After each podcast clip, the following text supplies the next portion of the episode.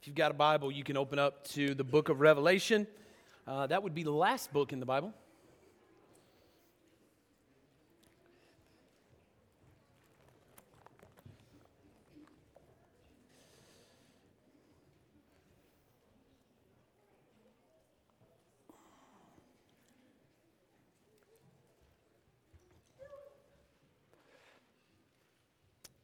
Book of Revelation.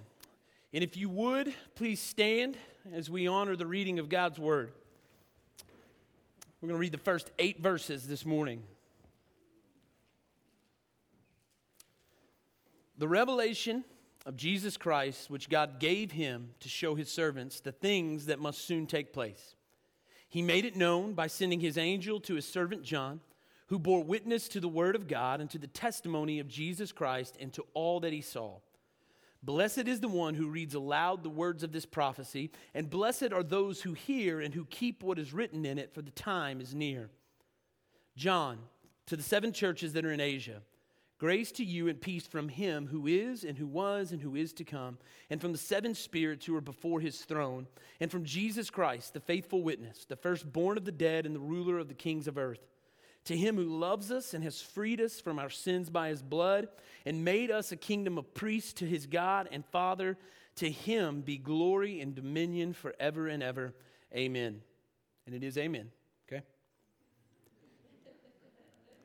Behold, he is coming with the clouds, and every eye will see him, even those who pierced him, and all tribes of the earth will wail on account of him.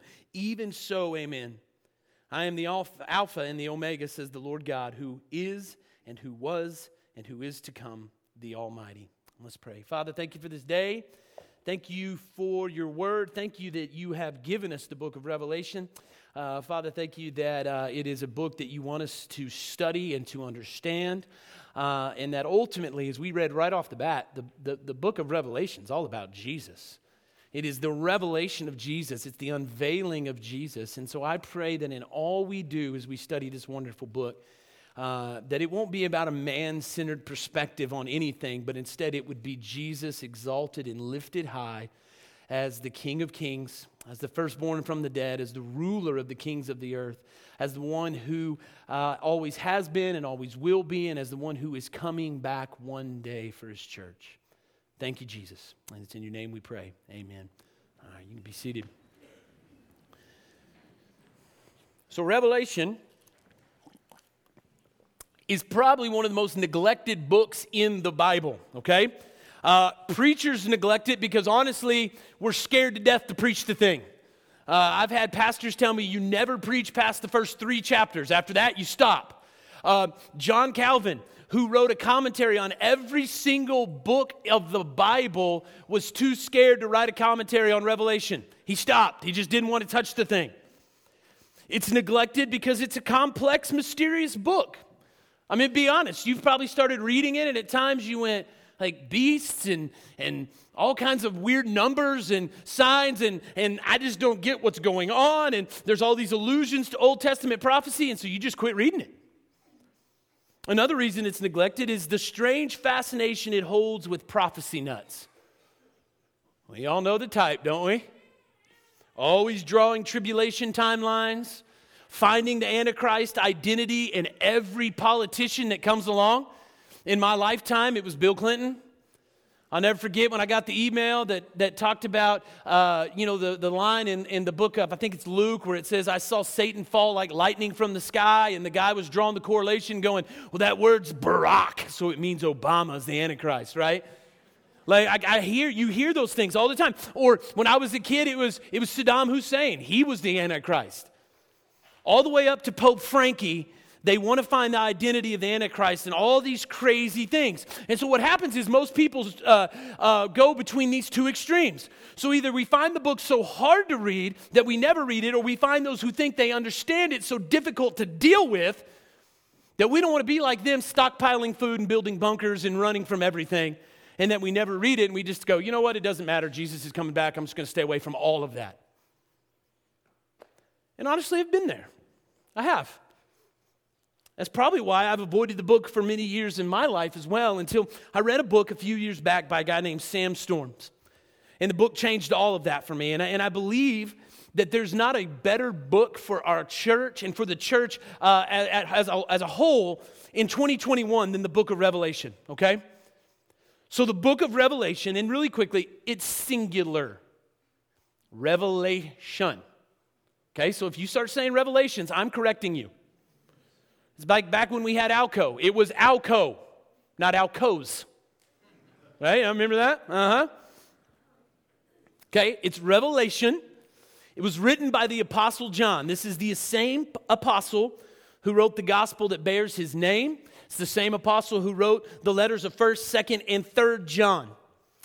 And at the time of this writing, John is probably an old man, probably in his 90s. And he's in exile on the island, island of Patmos working the mines. He has been sent there by the Roman government because of his faith in Christ. And there's a lot of debate on when the book was written. Some people say that, that the book was written in the decade of around AD 60. So that, so that would be right before the fall of Jerusalem and the destruction of the temple. Others believe that it was written around 95 AD during the reign of Emperor Domitian. And after I've studied it, I believe that is probably the correct date, that it has a later date of around AD 95. The book's audience, as we will see, is the seven churches in Asia or modern day Turkey, but the audience is all churches at all times throughout all of history. Revelation belongs to a literary genre known as apocalypse. Other books in the apocalypse genre include Daniel, Ezekiel, and Zechariah. And there's a lot of definitions for apocalypse, but a very simple way to understand it is this is that apocalyptic literature is just an intensification of prophecy. Right? It's an intensification of prophecy. It's making prophecy bigger. And the theme of the book of Revelation is very simple. Jesus wins. That's the theme. Read a great story of some seminary students playing basketball one day, and they look over and they see the, the janitor at their seminary reading outside. So they walk over, and you know, seminary students, they know everything, even though they've never worked in a church, and you know, they're great people to be around. And uh, they walk over and they go, Well, what are you reading, buddy? You know, and he's like, Well, the book of Revelation. And one guy's like, Oh, do you understand what you're reading, or what's your interpretation of it? And the janitor just smiles at him and very simply says, Yeah, Jesus is going to win. That's the theme right there. Sam Storms puts it this way Revelation is in our Bibles to assure suffering Christians of all ages that God wins. Its focus is the unimpeachable, irresistible sovereignty of our great triune God and his determination to bring his people into everlasting joy in the new heavens and the new earth. Now, if you think that Revelation is given to answer all your speculative questions about current events and when Jesus might return, you're going to be very disappointed in this series of sermons. I'm sorry. We were never meant to use the book of Revelation as a code book to decipher the events of the nightly news. Ever. You were never meant to pick it up and go, oh my gosh, did you see what happened in the Middle East today? That's not why it was given to us. The book is designed to communicate that Jesus Christ is Lord in the church and he's Lord in the world. Now, when it comes to interpreting the book of Revelation, there are three popular views, and we have to look at these very quickly, okay, so that you understand where we're coming from. So, there's some that would advocate for what we call a preterist view, right? That word preterist is just a fancy way of saying a historical view. So, those who advocate for this view contend that the book was written in 60 AD, all before the fall of Jerusalem, and that the whole book is talking about the events that will lead up to the destruction of the temple and the fall of Jerusalem. That is the preterist point of view. Some advocate for what is called a futurist perspective, and this is most, the most common view uh, that's been taught in churches. Right? Most of you have, have grown up hearing the futurist perspective. So some of you grew up watching Thief in the Night and all those scary movies back in the 70s, right? Where people are getting their heads cut off, right? And they're taking the microchip of the beast and they're trying to scare everybody to death. Or you grew up like I did reading all the Left Behind series, which is fiction, by the way, it's fiction. Letting you know it's fiction. And this view says that virtually everything in Revelation chapter 6 1 to chapter 19 2 is concerned with what will happen in the seven year period known as the Great Tribulation. So, in other words, the judgments of God that come in the form of seven seals, trumpets, and bowls describe events that have not yet happened. So that is, that is the, the futurist perspective on the book of Revelation. The third view is the idealist view. The idealist view says the prophecies in this book are really not concerned with any specific period, event, or series of events in church history. Rather, they describe symbolically the conflict of good and evil throughout history and the principles through which God acts. My view and Joe's view most resembles the idealist view. But thanks to Sam Storms, we, we also contain a mixture of other perspectives. So, what I'm going to argue throughout the course of this book is that part of this book describes events that have already happened, it describes events that are currently happening, and it describes events that will happen one day in the future. Ultimately, listen, there are parts that nobody understands. Nobody. And as believers, we have to be humble enough to just go, I don't know. And so there will come areas where I'll just have to go, I, I don't know. And we've got to be humble enough to be okay with that. So as we study the book, as we, as we look at this, listen to me. You may be in a preterist camp. Most of you may be in a futurist camp. That's fine. And we may disagree, but hear me. We should not and we will not divide because no matter what camp you find yourself in, all three believe the same thing. And you know what that is? Jesus is going to win. And so that's where we're going to land, okay? So there's your background. So let's look at Revelation chapter 1. We'll look at the first three verses. So, the revelation of Jesus Christ, which God gave him to show his servants the things that must soon take place, he made it known by sending the angel to his servant John who bore witness to the word of God and to the testimony of Jesus Christ, even to all that he saw. Blessed is the one who reads aloud the words of this prophecy, and blessed are those who hear and who keep what is written in it, for the time is near. So, revelation of Jesus Christ, the word revelation, it's Greek, it's apocalypsis. We get our word apocalypse from it. It just means unveiling or something to be revealed. So, it can describe a, a sculpture that has a sheet over it that somebody pulls down at the unveiling so that you can see the sculpture, or a beautiful building that has scaffolding all over it and they take the scaffolding off so that you can see the building. The book is not about history or the future, although it has those things in it. It talks about both of those things. It's supremely all about Jesus. John is telling you that it is the display of Jesus Christ. That what John wants you to see throughout the entirety of the book is Jesus. He wants you to look to him. And he says it's the testimony of what must soon take place. So, this is where our, preterist friends think that most of the events have happened. Since it says soon, it must be talking about the events that are concerning the fall of Jerusalem. Others will point to 2 Peter chapter 3, verse 8, that says, But do not overlook this one fact, beloved, that with the Lord one day is as a thousand years, and a thousand years as one day. And that may be true as well. I tend to agree with G.K. Beale, who says the words quickly or soon are almost a near substitute for Daniel's phrase in the latter days found in Daniel chapter 2, verse 28 in the Greek version of the Old Testament. So, so, what Daniel refers to when he talks about the latter days is a time when we will see the defeat of cosmic evil and the ushering in of the divine kingdom. Beale says what Daniel expected to occur in the last days, John is announcing as imminent or beginning right now. So, what John is saying is that the kingdom of God has been inaugurated in my lifetime. Jesus has came. He's brought the kingdom with him, and the defeat of evil has already begun, and we're waiting for the consummation of that kingdom. I've used this example before, but you have to look at it as World War II, it's D Day. When the Allied troops land on Normandy, the war's over, folks. By that point, it's done. Now, we still had several bloody battles to get to until we got to V Day and we officially declared it over, but the war was, was over. It was won at that point. This is what John's saying is that with Jesus, the war's over. We're just waiting for V Day, we're waiting for the consummation of all things. One pastor put it this way he says, The key is turned in the ignition. The engine of God's triumph is already taking over. The last days began with the resurrection of Jesus Christ from the dead, and they will not conclude until his final return. It's all about Jesus. He's already started to bring all things to the end. And then we see the chain of command that, that's given there, right? That, that it was given uh, from God to Christ, to his angel, to John, who then gave it to his servants.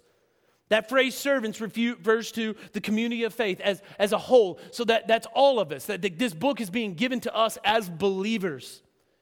And then in verse 1, it, says um, that he's made it known to show his servants the thing that must soon take place. He has made it known by sending his angel to his servant John. If you want, you can underline that phrase, made it known. In the Greek, it's, it's a word, semino is what it means, is what it is. And that word semino, it literally means to communicate by means of symbols and signs. So, so we are being told right off the bat in the book of Revelation that this book contains symbols and signs and figurative language, and we must interpret the book accordingly. Sam Storms puts it this way everything in Revelation is true. Everything is true. It's rarely literal. It is most often truth communicated through vivid images and pictorial symbols. All right, and we'll look at this more as the book unfolds. But a lot of times, what people say is like, "Oh, well, now you're not now you're not taking the Bible literally, Byron. If you're going to tell me there's metaphor and there's symbols and all these things in it, well, no, I am taking it literally. But we communicate in metaphor all the time, don't we?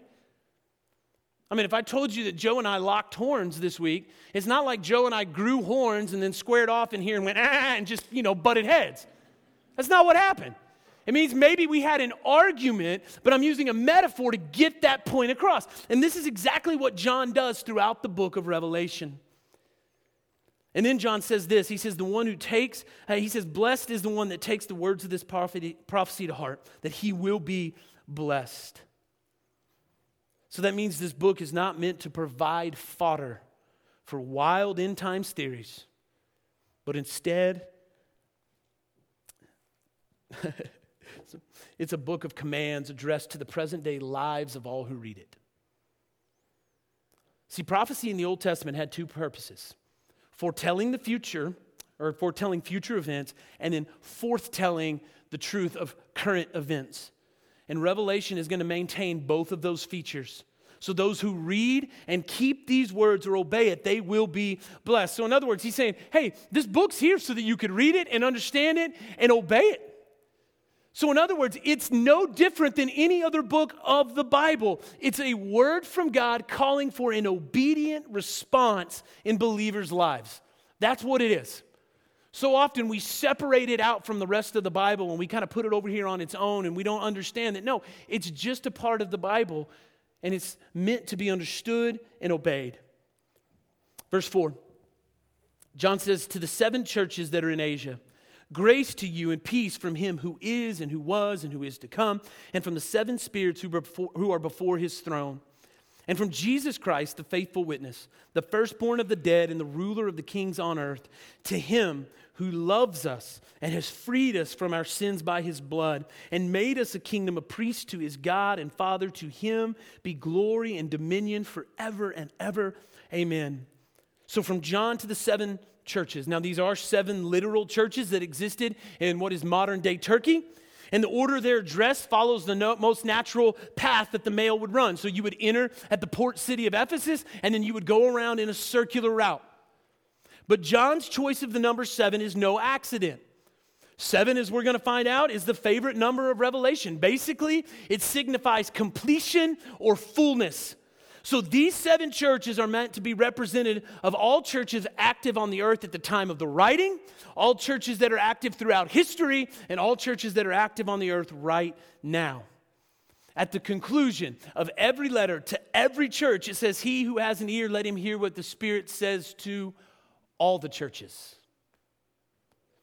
And then John begins with a traditional greeting grace and peace to you. But this greeting doesn't come from John. Notice what he says Grace and peace to you um, from him who is and who was and who is to come, and from the seven spirits who are before his throne, and from Jesus Christ, the faithful witness, the firstborn of the dead and the ruler of the kings of the earth. He's saying, Grace and peace to you from God Himself. It first comes from the one who is and who was and who is to come. That runs parallel to Exodus 3:14 where God tells Moses his name and he says, "I am who I am." Or literally, I be who I be. I've always existed. I've always been there. I will always be. And as we're going to see, these Christians will need grace to persevere in the faith in the midst of suffering and tribulation, and especially, listen, this is why it's so important the pressure to compromise their faith in coming years. They need a peace that only God, who has always been, can provide. See, what he's saying is that this is all there to motivate you and I to obedience. The threefold clause is, was, and is to come means that God is not just present at the beginning, middle, and end of history, but he's the sovereign Lord over all of history, and he's able to bring prophecy to fulfillment and to deliver his people from overwhelming odds. So, whether that's Egypt or Babylon or Rome or some other nation, that God is in heaven guiding all of the human affairs, that that's our God, that's who we worship. And what that should do to you and I, even in 2021, should instill courage in us to stand strong and stand up in the face of whatever comes our way. That's a good word, brothers and sisters. But then he says the greeting also comes from the Holy Spirit. The seven spirits before the throne. Now, seven times in the book of Revelation, we will read of the seven spirits. There are not seven Holy Spirits, okay? Remember, seven means completion or fullness.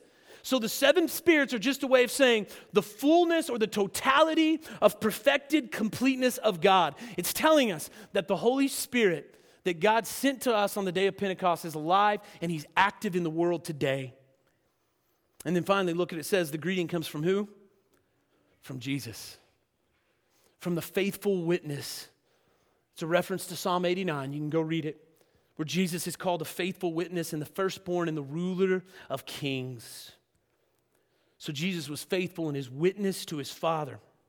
He spoke truthfully of who God was and why he came into the world. In other words, look at this Jesus never lies, Jesus always tells the truth. He's the firstborn from the dead. Means he was the first to be raised from the dead, but he's not the last. The fact that he was raised is God's assurance to us that we who are in Christ by faith will one day receive our resurrected, glorified bodies. All right? And third, listen to me, I love this part. He's the ruler of the kings of the earth. So I think what we all need to do is just stop and just go, He's in charge of all rulers. So, whether that's Putin of Russia or Xi Jinping of China, or even, I know it's hard for some of us to believe, Joe Biden and Kamala Harris in the Democratic Party. He is the ruler of the kings of the earth. Proverbs 21:1, Jay read it to open our service. The king's heart is a stream of water in the hand of the Lord, and he turns it wherever he will. If you remember in the Old Testament, when it was God's purpose to bring home the children of Israel from Babylon, what did he do? He stirred up the heart of an unbelieving pagan king named Cyrus, and Cyrus sent the children of Israel home. We'll see this play out in chapter 17 of Revelation when God will use the kings of the earth and even leaders of corrupt religious systems to accomplish his purposes. In Revelation chapter 17, verse 17, we read, For God has put it into their hearts to carry out his purpose by being of one mind and handling, uh, handing over the royal power to the beast until the words of God are fulfilled. So let me just simplify what he's saying right here by being ruler of the kings of the earth. Don't be afraid, Christian. That's what he means. Don't be afraid. You have nothing to worry about.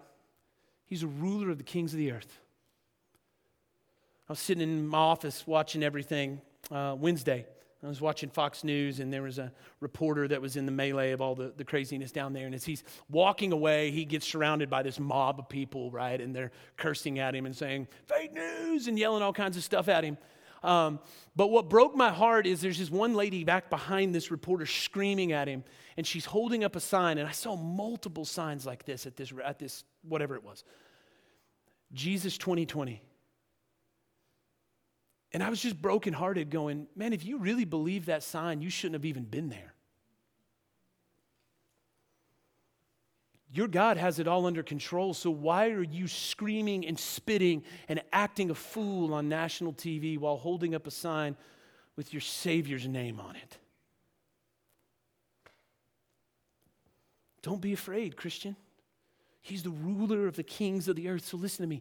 Everything that leaders do, even the dark deeds that are done in secrecy in the darkest corners of this earth, are in the hands of the Lord Jesus Christ, and they are unwittingly doing his will. See, in the last several years, we've seen Christians slaughtered in Egypt. We've seen racial strife continue to plague our country. The political gap is just widening.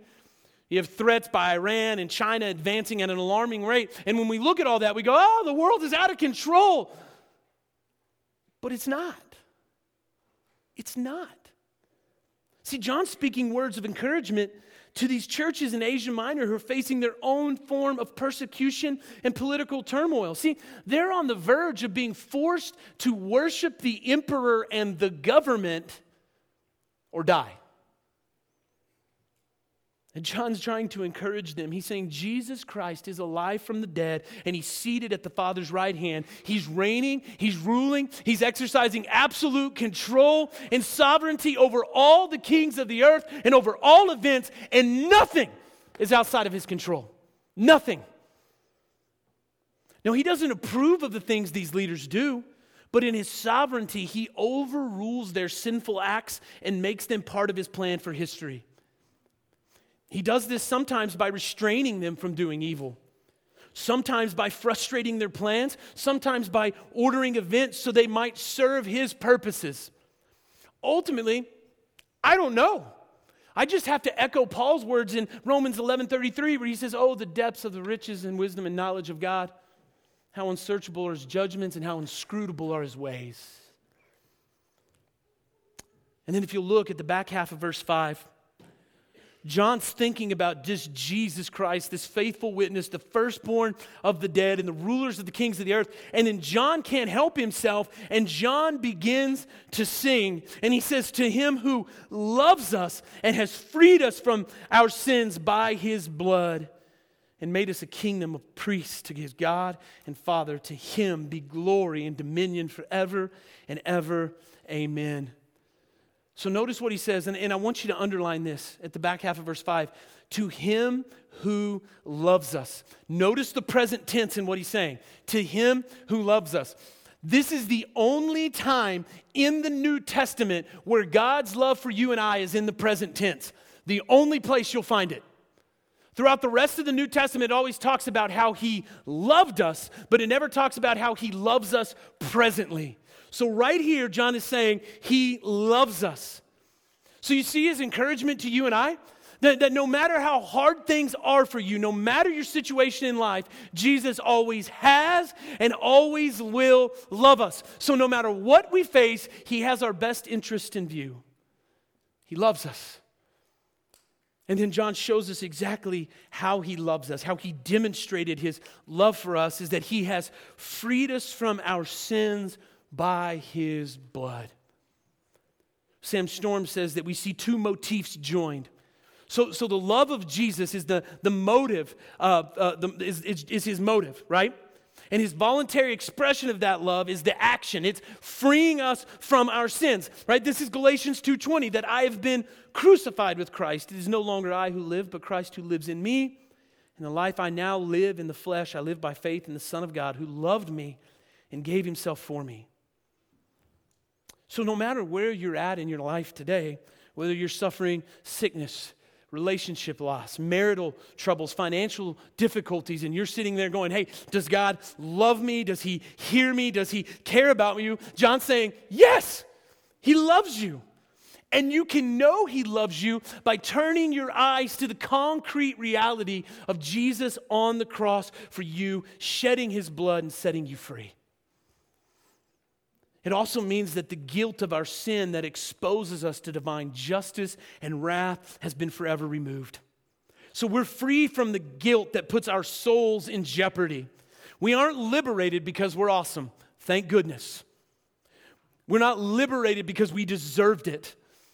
Our sentence was imputed to Jesus. He took it from us. His blood is what cleanses us from the stain of sin. And notice this that He didn't just save you to give you a get out of hell free card. That's not why. He saved you in order to make us a kingdom of priests. We just finished Exodus, and if you remember, right before the children of Israel gather around Mount Sinai, God says, And you shall be to me a kingdom of priests and a holy nation. These are the words that you shall speak to the people of Israel. But when you read Revelation, notice the change of tense. In Exodus 19, you shall be to me, but in Revelation, it says you are a kingdom of priests. So, so what was prophesied in Exodus was never fulfilled, but John is saying it's been accomplished, that Jesus accomplished it.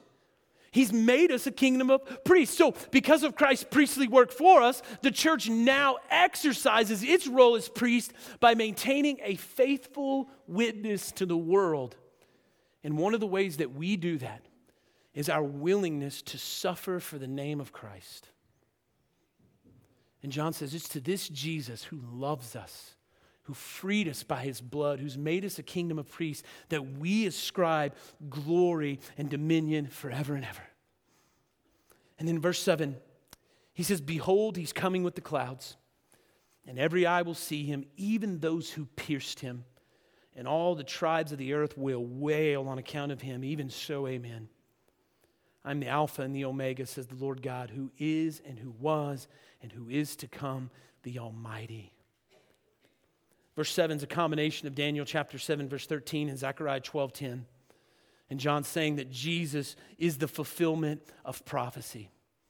His coming and, he's coming, right? So this alludes to a process. Jesus is coming is a process that's occurring throughout history that we're speeding towards right now. And that Christ's sexual, uh, second coming is actually his final coming, concluding all of history. Now, we don't know for certain about the nature of the wailing of the peoples. Now, we don't know if this is the wailing of repentance as they realize the truth about the one they rejected and they turn to him in saving faith, or maybe it's the wailing of their pain and anguish as they suffer the penalty of eternal destruction. It could be both. We're not sure. But he concludes by saying, I am the Alpha and the Omega. Alpha and Omega are the first and last letters in the Greek alphabet. What Jesus is saying is, I'm the origin and I'm the goal of all of history. And he reminds them one more time that he is the one who is and who was and who is to come. Now, I don't know if you noticed this, but that is purposely out of order. Have you ever caught, caught that? Because you would think it would say he was and is and is to come. But instead, he, he goes present tense. He, he's the one who is and who was and who is to come. See, John's trying to show them that God is ruling over the beginning and end of history, but listen, he's also ruling presently. Right now, he's ruling.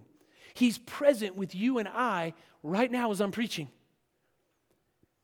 And the title, The Lord God, the Almighty, will occur seven times throughout the book, and it's pointing to God's actual providential oversight of all things.